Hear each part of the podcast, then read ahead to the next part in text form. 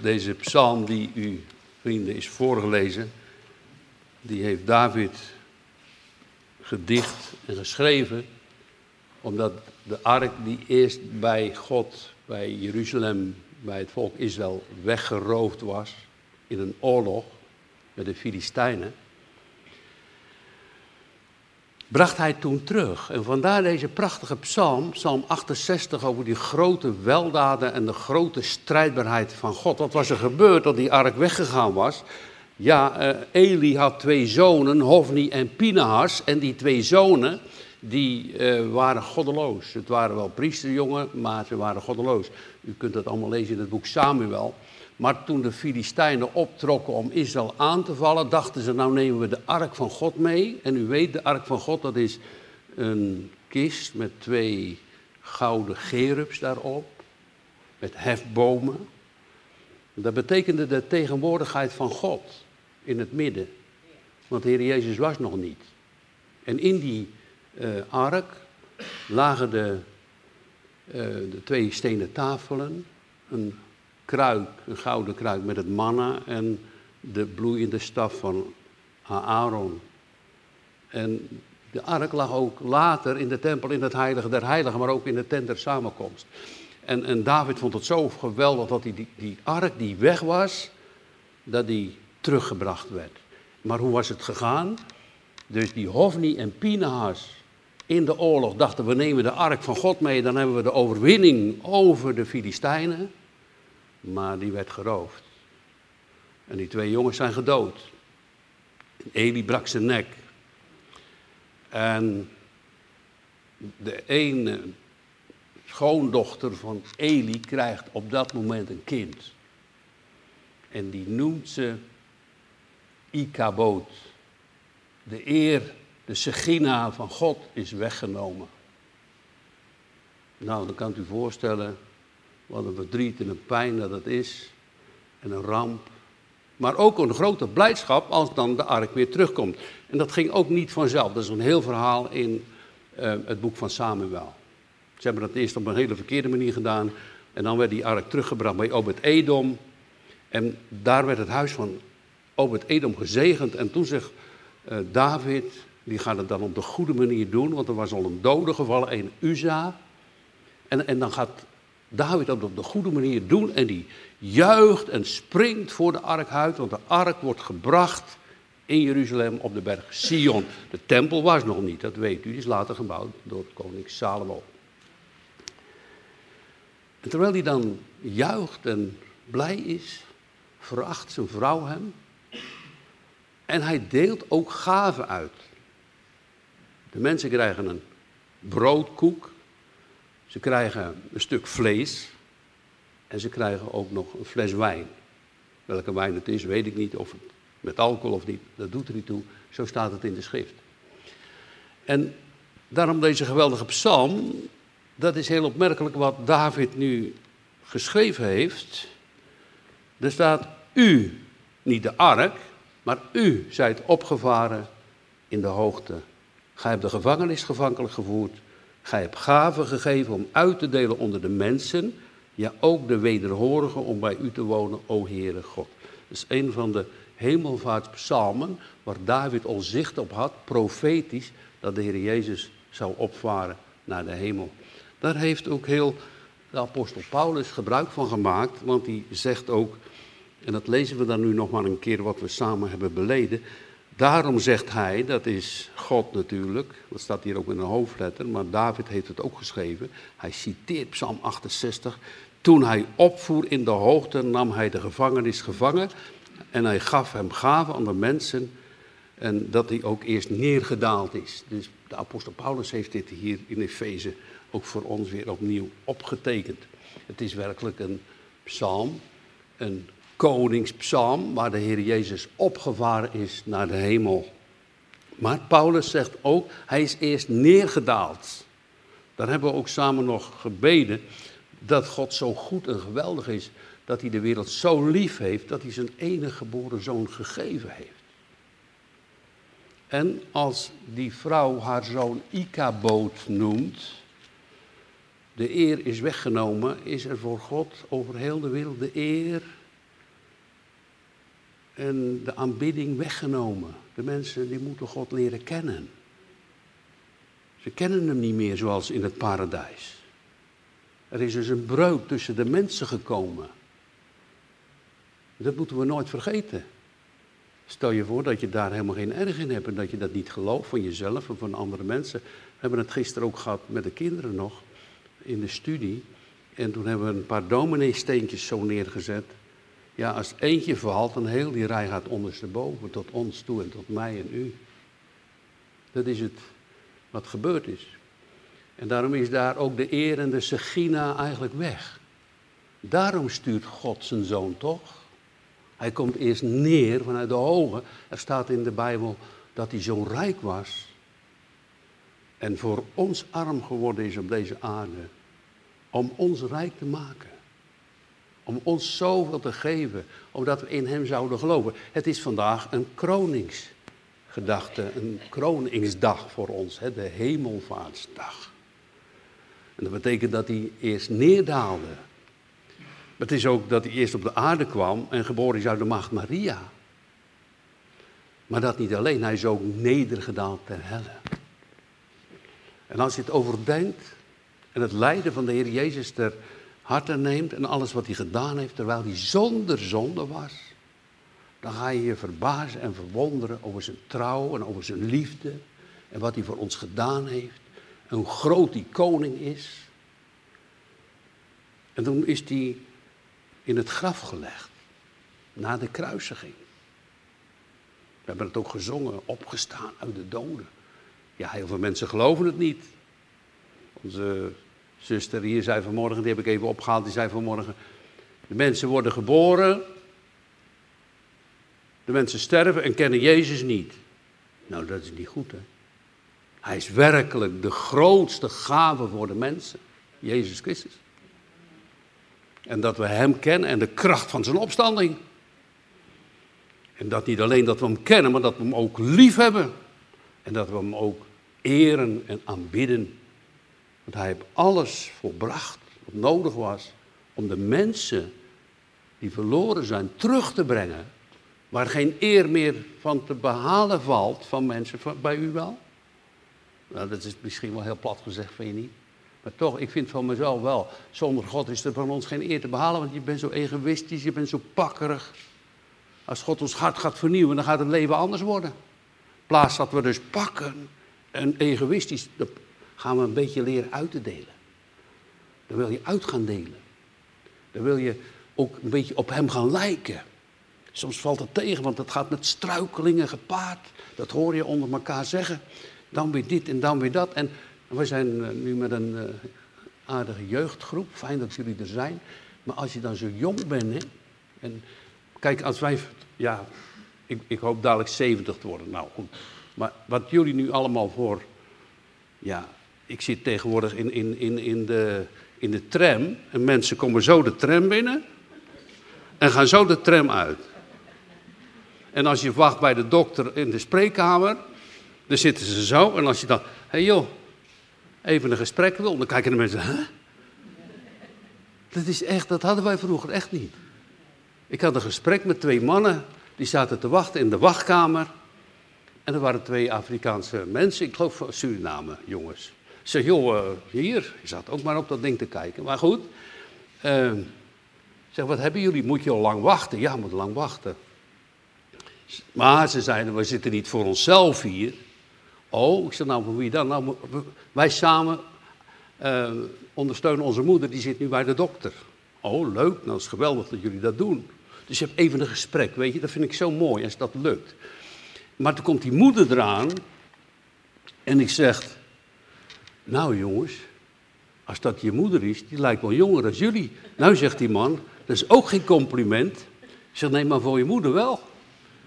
He? Dat die er zo jong uitziet. Weet je, dus maar eh, dat je dus een keer, de vorige keer had ik een gesprek met een man en dan gaat het over dat je dus werkelijk ook een geloofseenheid met, met elkaar kan bespreken. Dat is bijna niet meer mogelijk. Dat is zo'n arme tijd voor die jonge mensen ook. Je gaat, en, en ik denk dat je er allemaal ziek van gaat worden hoor. Volgens mij raak je er allemaal overspannen en gestrest, want ik moet dat gekke ding nu ook alweer uitzetten. Weet je, want dan gaat hij dadelijk nog af. Nou. Dat is echt. Zeg eens een aantal uren weg met het ding. En vooral s'avonds, onder de dekens, weg. En ga eens denken aan die koning. Aan die almachtige koning der ere. Die heeft zoveel gedaan. Hij is dus, toen hij opgestaan is uit de doden, is hij dus uh, nog veertig dagen met zijn discipelen rondgetrokken. Hebben ze natuurlijk van allerlei dingen geleerd. Want hij vaart dadelijk op naar de, naar de hoge. Hij had ook gezegd, ja maar kijk, als ik niet wegga... Ze werden er wel wat bedroefd onder. Hè? Als ik niet wegga, dan komt de Heilige Geest niet. Dat had hij hen geleerd. Wij kijken nu terug naar die psalm hier. Hoe hij opgevaren is. Hij zei het, opgevaren in de hoogte. Er staat in het 18e vers hiervoor, Gods wagens zijn tweemaal tien. Dus die engelen hebben hem verwacht, die hele legermacht. Er is dus niet alleen maar een strijd op aarde, maar er is een strijd in de hemelse gewesten tussen de overheden, de macht en de lucht. Iemand had eens een keer uitgelegd dat er een engel van God gestuurd was naar Daniel. Toen was hij nog daar in Babel. Maar dat duurde wel veertien dagen, omdat die engel moest strijden tegen die overheden en de macht en de lucht die hem tegenhield om bij Daniel te komen. Dat zien wij zo allemaal niet. Maar het gebeurt wel. Het zijn krachten en machten die God heeft overwonnen. En daarom, hij wordt met gejuich binnengehaald. Weet je wat mij opviel? Uh, als onze koningin dan, en de koning, een koningsdag, en, en, en dan, nou, er staan allemaal mensen langs de kant, allemaal oranje kleding, en ze zwaaien met vlaggetjes, en mensen vieren feesten, dat is allemaal leuk. Maar toen de Heer Jezus opvoerde naar de hemel, stonden daar een paar mannen, stonden echt niet met vlaggetjes, ze waren niet blij toen hij wegging. En, en... Maar weet je wat wel? En, en dat is zo, daar ben ik ook dankbaar voor. Onze broeder Cleo, die heeft een heel mooi schilderij gemaakt. Kijk, dit is echt heel mooi. De Heer Jezus droeg dus een doornenkroon. Toen hij opvoer naar de hemel, of eigenlijk toen hij opgestaan was uit de doden, was die kroon al af. En nu die prachtige, geweldige gouden kroon. Nou, je hebt het goed gedaan, maar hij is veel mooier hoor. Je hebt het goed gedaan, Cleo, maar hij is veel mooier. Hij is met eer en heerlijkheid bekroond. Hij is opgevaren naar de hemel. Hij zit aan de rechterhand van God. Hij heeft de gevangenen met zich meegesleept. Er zijn zoveel. Hebt u, merkt u dat in uw eigen leven, die, die, die, die vijandschap? Er wordt wel geleerd, hè, als je dat uh, uit de Bijbel of uit een ander boekje leert dat we een driehoofdige vijand hebben van de duivel, de wereld en je eigen vlees. Want de Bijbel leert ons toch dat we twee naturen hebben, hè? van de oude mens en de nieuwe mens. Dat botst nogal eens, toch? Die, die oude mens die wil maar. Zoals hebben we gisteren met de kinderen hebben een snoepje gelegd op een muizenval. Dus als je dat snoepje pakt, bam, dan zit die vinger ertussen. Dat is de list van de duivel. Die is altijd bezig om ons te vangen. Hè? Nou, ze hebben het maar niet gepakt, omdat ze natuurlijk wel zagen dat er een klem was. De duivel zegt, nee hoor, dat kan je rustig doen hoor. Is niks aan de hand. Die verleidt ons nog steeds. En Jezus heeft die machten overwonnen. Hij heeft de dood overwonnen, de zonde overwonnen. En al die vijandschap. Zo staat hier in de Bijbel. Dat hij dus die engelen tegemoet gaat en heeft de gevangenis gevangen genomen. Hij neemt als het ware had je vroeger, hè, bij die Romeinen, dan, dan had iemand een hele grote vijand verslagen en dan die vijanden werden achter hem in de boeien geslagen, meegenomen om te laten zien wat een grote overwinning. Jezus is dus opgevaren naar de hemel en, en nu voor ons is die doornenkroon die bij Jezus van zijn hoofd ging en nu die gouden kroon is die doornenkroon bij ons nu weg of is die er nog? Wat denkt u? Als ik de Bijbel eh, lees, dan, dan is die er vaak helemaal nog. Want Paulus zegt, ik heb een doorn in mijn vlees. En ik hoor die zeggen dit, en die hoor ik zeggen dat, en dat, en dat, en dat. Dus die doornen, dat is de, het woord Gods in het paradijs. De wereld zal doornen en distels voorbrengen. Die blijven ons voortdurend prikkelen. Dus, als je daar nou veel last van hebt, dus sommigen hebben er heel veel last van, want die dorens, die pijnlijke dingen in je leven, dan moet je naar die overwinnaar gaan om hem aan te roepen. Dan zeg Heer Jezus, ik heb er allemaal last van. Paulus deed dat ook. Maar Paulus kreeg een antwoord, mijn genade is uw genoeg. Dus die doorn bleef in zijn vlees zitten. Wat het precies geweest is, misschien ook dat hij zijn oude leven hè, in herinnering gekomen is. Zou zomaar kunnen. Maar die dorens zijn er bij ons nog. In ziekte, in nood, in pijn, verdriet, ellende. Maar met hem, door het geloof, neemt hij ons als het ware mee in de hemelse gewesten, want het hoofd is boven. Jezus is opgevaren naar de hemel. Weet je wat dat betekent? Hij was God, werd mens. Er is nu in de hemel een volwaardig mens. Zonder zonde, rein. Overwonnen. Hij is ook God. Jezus heeft dus twee naturen, wat wij geloven. En als die opvaart, en we zongen ervan, hè, God vaart op met gejuich. En alles jubelt en zingt. En, in Psalm 24 staat het zo, hè, dat uh, heft uw deuren op, gij eeuwige poorten. die waren echt dicht voor de mensen. Die poorten waren echt dicht. Vergeet het niet, die poorten heb hij geopend. Zoals dat kleed door de midden scheurde en ze zomaar in het heilige der heiligen konden zien. Die poorten waren dicht. Heft uw poorten op, daar komt de koning. We hebben het in de Bijbel. We kunnen daar iets van, ja, hoe het werkelijk geweest is. Die ontmoeting hè, met de vader en de zoon terug in de. Misschien is het wel zo geweest. Zo die omarming als die vader met die verloren zoon. Hè. Die verloren zoon had natuurlijk heel veel zonde gedaan, Jezus niet. Maar toch, hij, hij, hij zag het toch met heel zijn kleding en met al zijn rafels en met al zijn vernedering en met verschrikkelijk uit, ook aan dat kruis. En die doorboorde handen heeft hij nog, die zullen de mensen zien. Zo zag die Jezus eruit, dat heb je allemaal gedaan om die Ika-boot gedachte, hè? de eer is weggenomen om die eer te herstellen. God is God en het blijft God. Satan, wat je ook maar doet, tast het leven van Job aan. Maar ik heb u gezegd, in het geloof van Christus, zegt God eigenlijk, hè, tussen dat hele boek van Job door, hij zal overwinnen in mijn naam. En dat is het grote van Gods kinderen. Ze zullen overwinnen in de naam van Jezus Christus. We hebben misschien nog een hele moeilijke weg. En misschien valt wel hier wel mee hoor. We piepen snel. Maar wat dacht u? Op de gebieden waar het volk van God dus uh, vervolgd wordt of gedood of gediscrimineerd. Ze zullen overwinnen, want God haalt ze thuis. Dat is het koningslied. Dat is de verwachting. Daar heb je ook elkaar voor nodig. Ga nou niet zeggen, ik kan thuis ook wel bidden. Ga nou niet zeggen, ik kan thuis ook wel lezen, want ik denk dat dat van de duivel is. Als je samenkomt, wij zijn hier één familie, we hebben elkaar hard nodig. In dat Brabant hier, ga ik helemaal niet zeggen dat wij beter zijn of anders. We hebben elkaar heel hard nodig dat je elkaar de hand geeft. Elkaar... En het gebeurt ook, hè? u weet dat dat toch gebeurt. Maar de duivel is bezig om hier een spaak in het wiel te steken, dat we dus een beetje ruzie, een beetje gedoe. Laat maar vergeten, we zijn allemaal niet 100% toch. We moeten elkaar toch helpen en verdragen ook. En lief hebben. En dat die trouw van God in ons hart is. En dat we Hem volgen. En zeggen, nou heren, dank u wel. Dus hij, hij vaart op naar de hoogte. Die gevangenen neemt hij weg.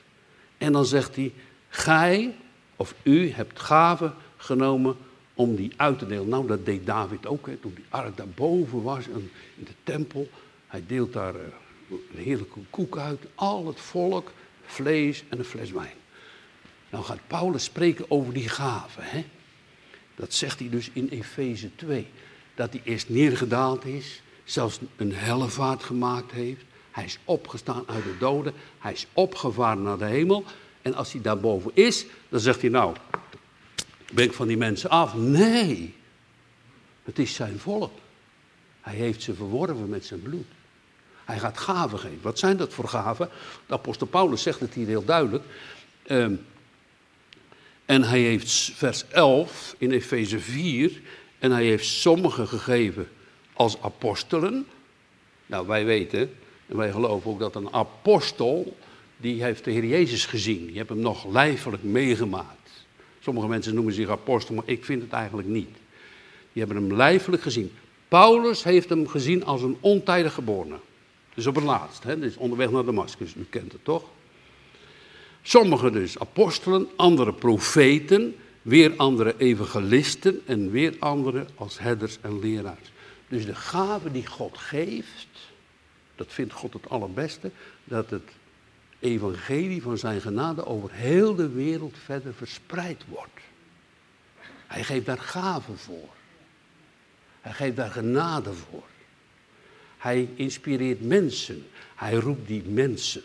Nou, ja, ik zat even nu op, dat doe ik niet graag, maar ik wil dat toch, naar aanleiding van deze tekst, even op mezelf toepassen. Ik ben hier niet vanzelf uit mijn eigen gekomen, maar God heeft me hier naartoe gestuurd. En of u het nou fijn vindt of niet, maar hij zei, je moet dat doen. Nou, wat moet ik dan? Ik heb gedaan wat hij gezegd heeft. Dan ben ik ook heel veel schuldig en ik heb het, heel veel dingen niet goed gedaan. Dat moet ik ook zeggen na twintig jaar, dat moet ik ook best wel zeggen. Want ik ben niet volmaakt, maar we hebben wel met elkaar Jezus gezocht, toch? We hebben Hem willen zien, Hem willen eren. Alle kracht, die kracht die ons ontbreekt, hebben we van Hem verlangd. Wat wij niet hadden en hebben, dat we daar de bron des levens hebben en voortdurend uit die bron kunnen putten. Nou, zo geeft God dan al die ambten, want zijn ambten natuurlijk. Om die ambten, dat die het evangelie, dat die mensen het evangelie gaan verkondigen over heel de wereld. Nou, dat zijn de prachtigste gaven die God geven kan. Want hij weet, dat zegt ook de apostel Paulus, dat door de dwaasheid der prediking heeft God bevolen dat mensen zo tot geloof komen. Er moet dus van verteld worden, opdat die woorden in hun harten komen. En ze zeggen, amen. Oh, heren, zonder u ben ik dus voor. Wat ook onze zuster zei in de auto. De mensen die worden geboren, ze leven en ze gaan dood zonder Jezus. Maar dat is de bedoeling niet van God. Daarom stuurt hij predikers. Maar dat is niet alleen een prediker, maar dat is ook het ambt van alle gelovigen. Dat we het allemaal mogen vertellen aan ieder van ons. En niet in het minst ons gebed voor de ander. Hadden sommige ouders niet gedacht dat het zo bergafwaarts zou lopen met hun kind? Is veel voor gebeden. Maar sommigen hadden ook niet verwacht dat God hem opraapte om ook een prediker te worden. Hadden sommigen ook niet gedacht.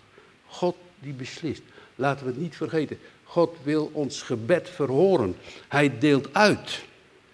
Het is niet alleen dat hij eh, apostelen, profeten, evangelisten, herders en leraars geeft. Maar hij geeft nog een veel groter cadeau, want dat heeft hij beloofd aan zijn apostelen toen hij opvoer. Hij geeft de Heilige Geest. De Heilige Geest is uitgestort. Opdat die harten van de mensen, de gedachten en hun harten vernieuwd worden. Wederom geboren worden. Dat de mensen gaan zien. Joh, weet je, je moet het niet kwalijk nemen van die mensen die het eigenlijk niet snappen of niet weten. Want wat wist u dan en ik?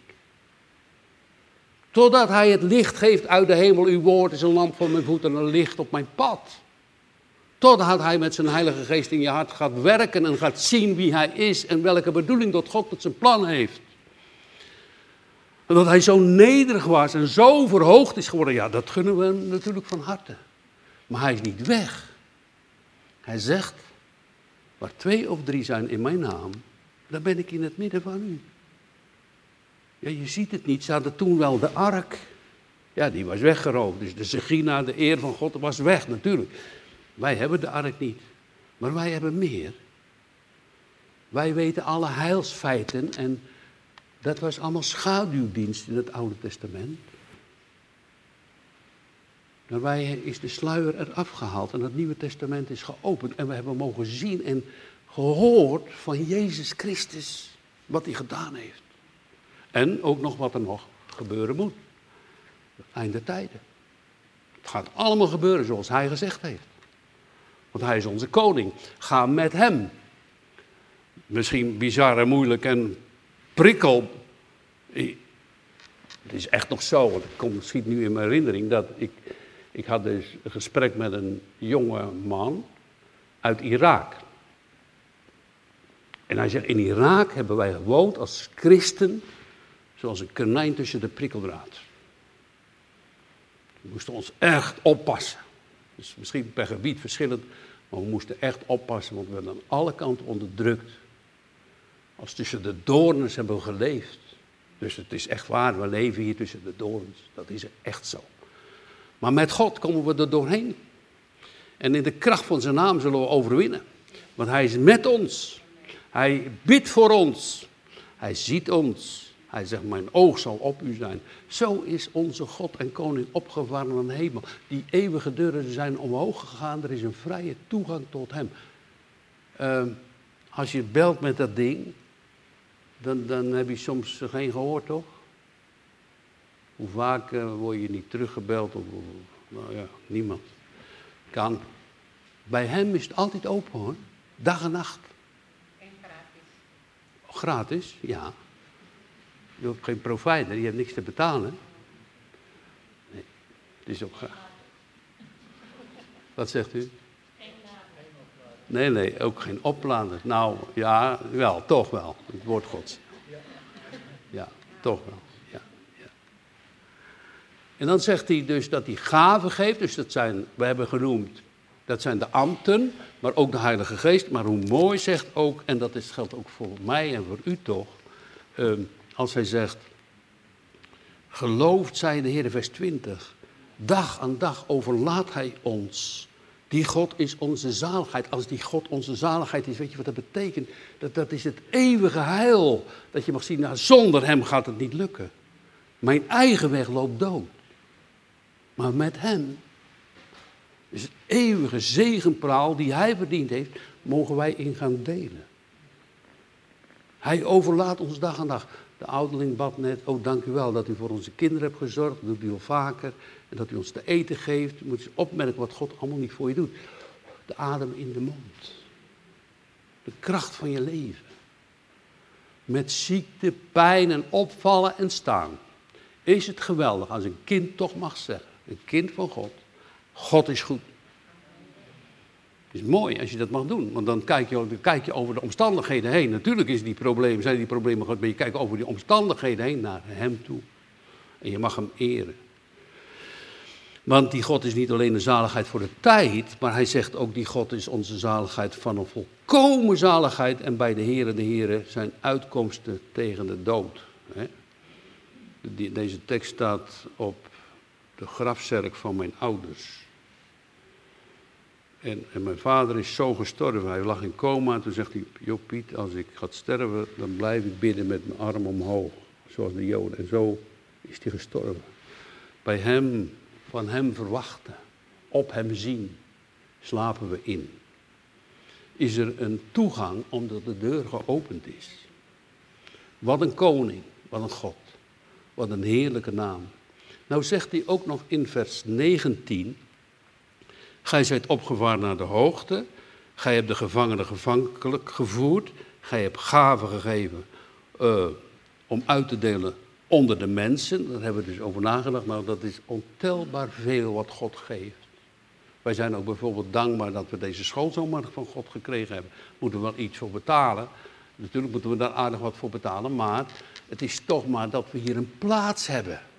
Wij hoeven geen grote kathedralen, want die gaan toch allemaal in de brand. Maar wij willen God. Wij willen de Heer. Dus dan staat er nog, en dat is ook heel opmerkelijk, dat dit erbij staat, ja, ook de, weder, de tegenstrevende mensen, ook die om bij God te wonen. Het ging allemaal niet vanzelf hoor. Als God tegen het water zegt stil, dan is het stil. Als hij zegt tegen de wind gaat liggen, is het stil. Als God ons roept om wederom geboren te worden door de Heilige Geest met woord en geest, nou wat een tegenstand hè. Weet je wat hij zegt? Vijanden worden met God verzoend. Heb u het niet gelezen? Dat je gaat leren, oh, was ik dus ook? Ja, was ik ook. Zo'n vijand, die hebt u overwonnen met uw heerlijke kracht, met uw grote naam. Dat de Satan moest wijken uit onze harten en dat we hem zijn gaan dienen. In hem zijn gaan geloven. Want door het geloof worden wij gerechtvaardigd. En om die rechtvaardigmaking, de ouderling gisteren nog gezegd in de gebedskring, om die rechtvaardigmaking te laten zien en te weten dat dat echt waar is. Daarom heeft God hem opgewekt uit de doden. Staat in de schrift. Daarom. Om te laten, niet alleen daarom, maar daarom ook. Hij heeft hem opgewekt tot onze rechtvaardigmaking. Wat een koning, hè?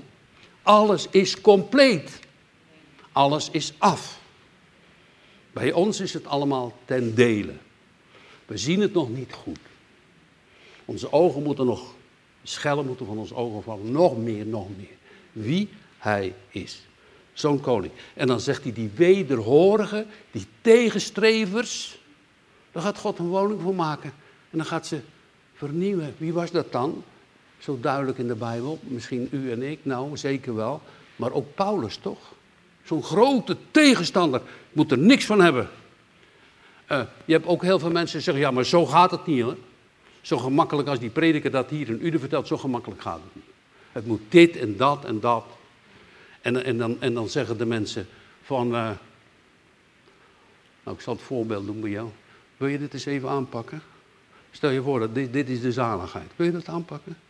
Ja, maar dat gaat zomaar niet. Moet toch wel even is wat anders, toch? Een beetje haarkammen en zo. Maar dat is geen goede leer. Dat mag niet.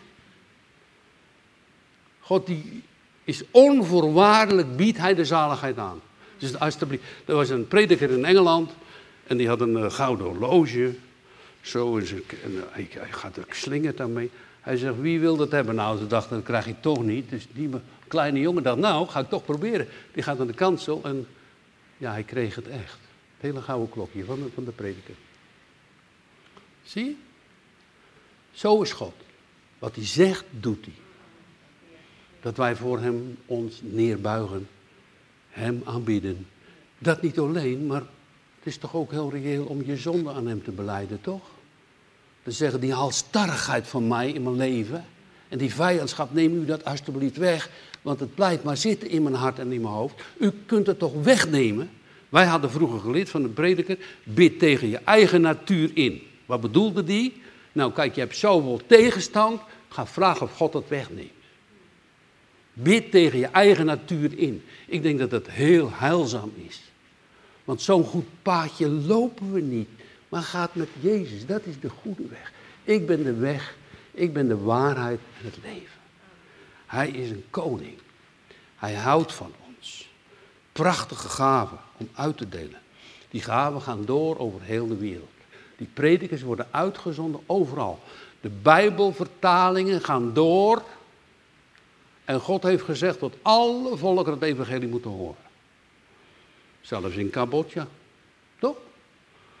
Worden soms predikers naartoe gestuurd. Onze dochter die lopen in Nepal en anderen lopen weer daar en daar om het evangelie verder te brengen. God weet hoe het moet. Hij brengt ze allemaal thuis. Die hij roept.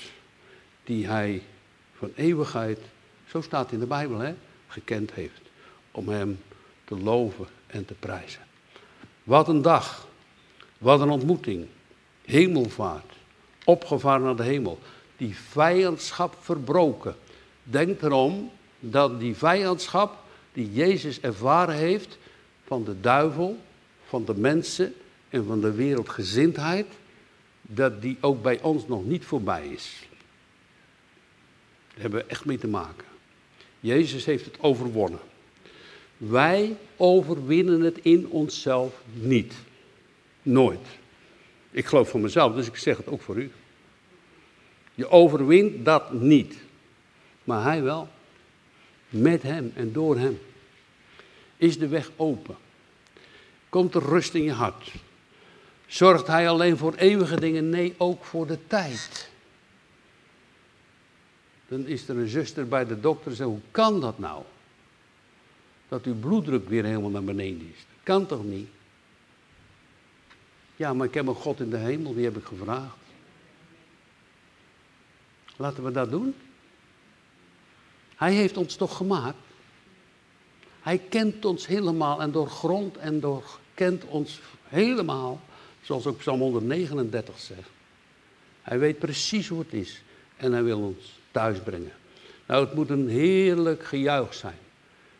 De Heer Jezus was gegaan naar de Olijfberg en ze hebben hem niet, ja, ze hebben hem misschien nog uitgezwaaid, maar ze waren toch wel een soort verdrietig in het eerst. Later zijn ze wel blij geworden. Maar uh, wij bleven achter. En de mens blijft achter.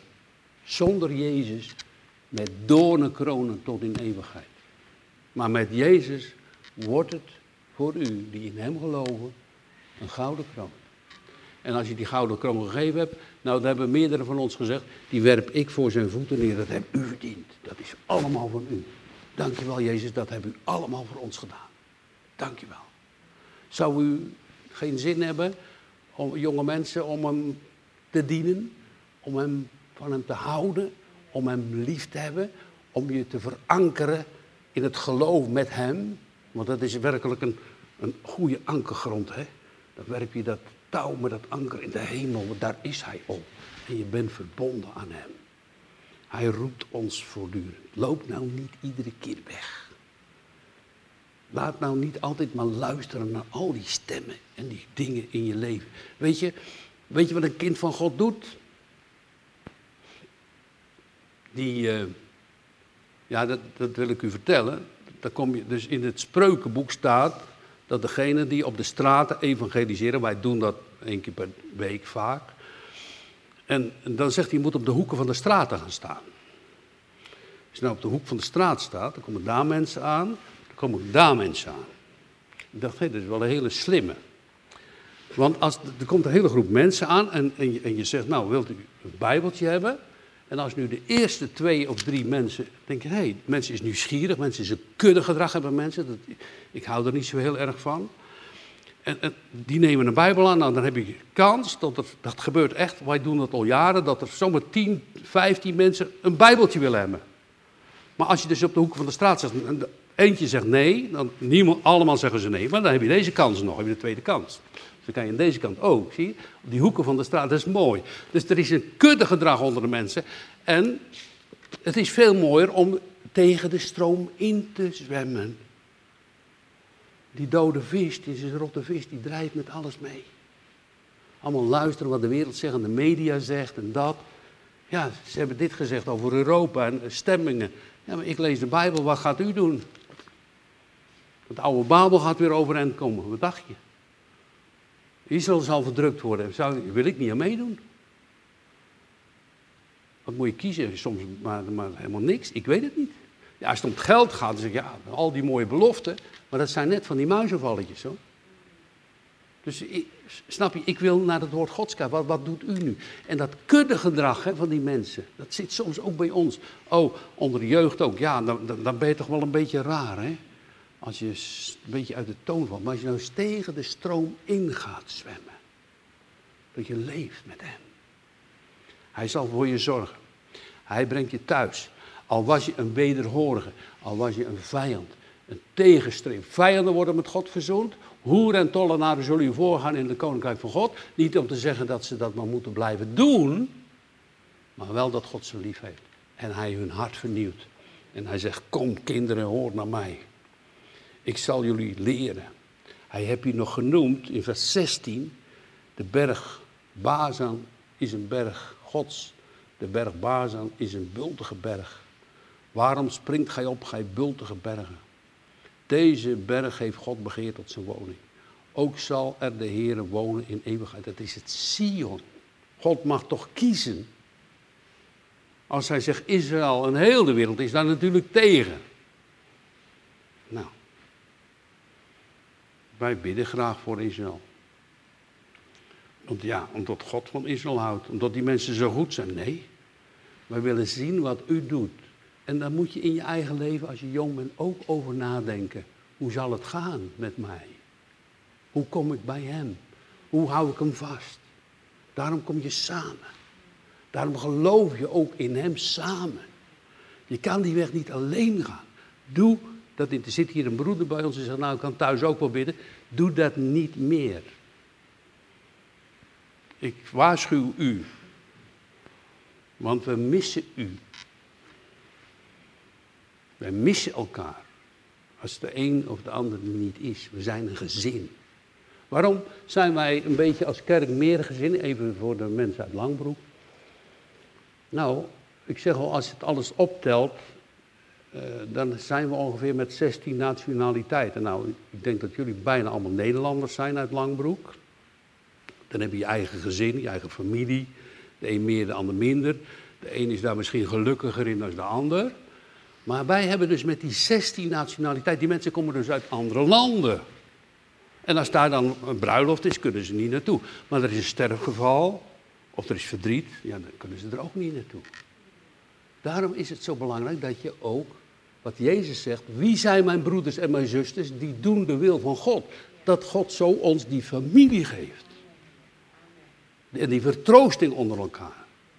Daar dank ik God voor dat Hij dat toch ons gegeven heeft. U niet, ik wel. En daar mogen we ook een beetje aan bouwen, hè? Daar mag je ook een beetje voor inzetten. Wordt ook heel veel gedaan onder ons. Ja. Dan hoef je allemaal niet één te zijn. Ene broeder zei, nou, vanmorgen zei dit nog. We zijn allemaal verschillend hoor. Ja, maar dat weet God ook. Hij heeft geen grijze massa zoals die vloer hier. Nee, allemaal verschillende mensen. En dan geeft hij door de kracht van het woord van God ook een gave dat we toch één familie mogen zijn. Dat je elkaar niet gaat zitten verbijten of zitten verachten. Zeggen, oh je bent waardeloos of zo. Stel je voor, heb je de tijd zitten kiften op, je, op de andere, zit je later in de hemel naast hem. Hoe zou dat gaan dan? Dat gaat toch niet? Laten we ook die liefde met elkaar oefenen. Vanuit de kracht van God. Om hem te eren. Dan wordt het ook Koningsdag. Dan mag je die gave die God jou geeft, dat is allemaal verschillend, mag je hem voor danken. Ga nou niet zeggen dat je nooit niks gehad hebt, want dan lieg je toch. Ik was een pastoraal werker op uh, Oude Kerk aan de IJssel. En dus was ik dus op bezoek gegaan bij een mevrouw. En ze zegt, kijk, daar 70 jaar heb ik op die stoel daar vooraan in de kerk gezeten. En ik heb nog nooit iets van God gehad. Ik zeg, nou, dat lieg je echt hoor. Dat is echt een leugen, dat is niet waar. Je hebt de psalmen weer gezongen, er is voor je gebeden. Je hebt het woord Gods gehoord. Misschien is je hart niet een beetje verhard dan. Vraag om een vlees hart. Dan ga je pas zien wat God allemaal geeft. Dus ik zeg, dat is niet waar, dat is, niet, dat is een leugen. God heeft ons wel heel veel gegeven. Maar soms is onze ogen verduisterd, soms zit er heel veel rotzooi in. Weet je, als, als Gods geest hè, in ons hart komt, moet er toch eerst heel veel troep uit. Vraag je, Heer, alsjeblieft. Heb je dat ook niet tegen gezegd? Nou, nou weg. Dus je hebt een verkeerd boek bijvoorbeeld. Nou, ik heb het hier niet. Weg daarmee. Gooi het weg. Doe het weg. Doe het uit uw leven weg. Spelletjes, rare dingen. Gekke seksualiteit. Doe het weg uit je leven. En ga, kijk naar Jezus Christus. Doe het niet. Doe het uit uw leven weg. Waarom? Nou, omdat je bij Jezus hoort omdat je licht moet verspreiden. Omdat de Heilige Geest in jou moet wonen. Anders bedroef je de Heilige Geest. Die hij als zo'n grote gave verworven heeft en uitdeelt. Die uitgaat van de Vader en de Zoon en in ons wil wonen. Wat een koning. Laten we ons verblijden over de kroning van Jezus die opvoert. Alles in orde gebracht heeft. Waar de engelen juichen. De ontmoeting met de Vader. Nou, ik kan het u niet schilderen, maar het moet zo geweldig geweest zijn de volmaakte liefde. Het thuiskomen. Waar God zijn schepper, God de schepper, mens maakte, weer een volledig mens, zoals die Adam gemaakt had, terug heb in het paradijs. De eerste en de tweede Adam. Opdat we hem loven, hem danken en prijzen tot in eeuwigheid. Want hij is onze God. En hij zal voor ons zorgen. Halleluja. Amen.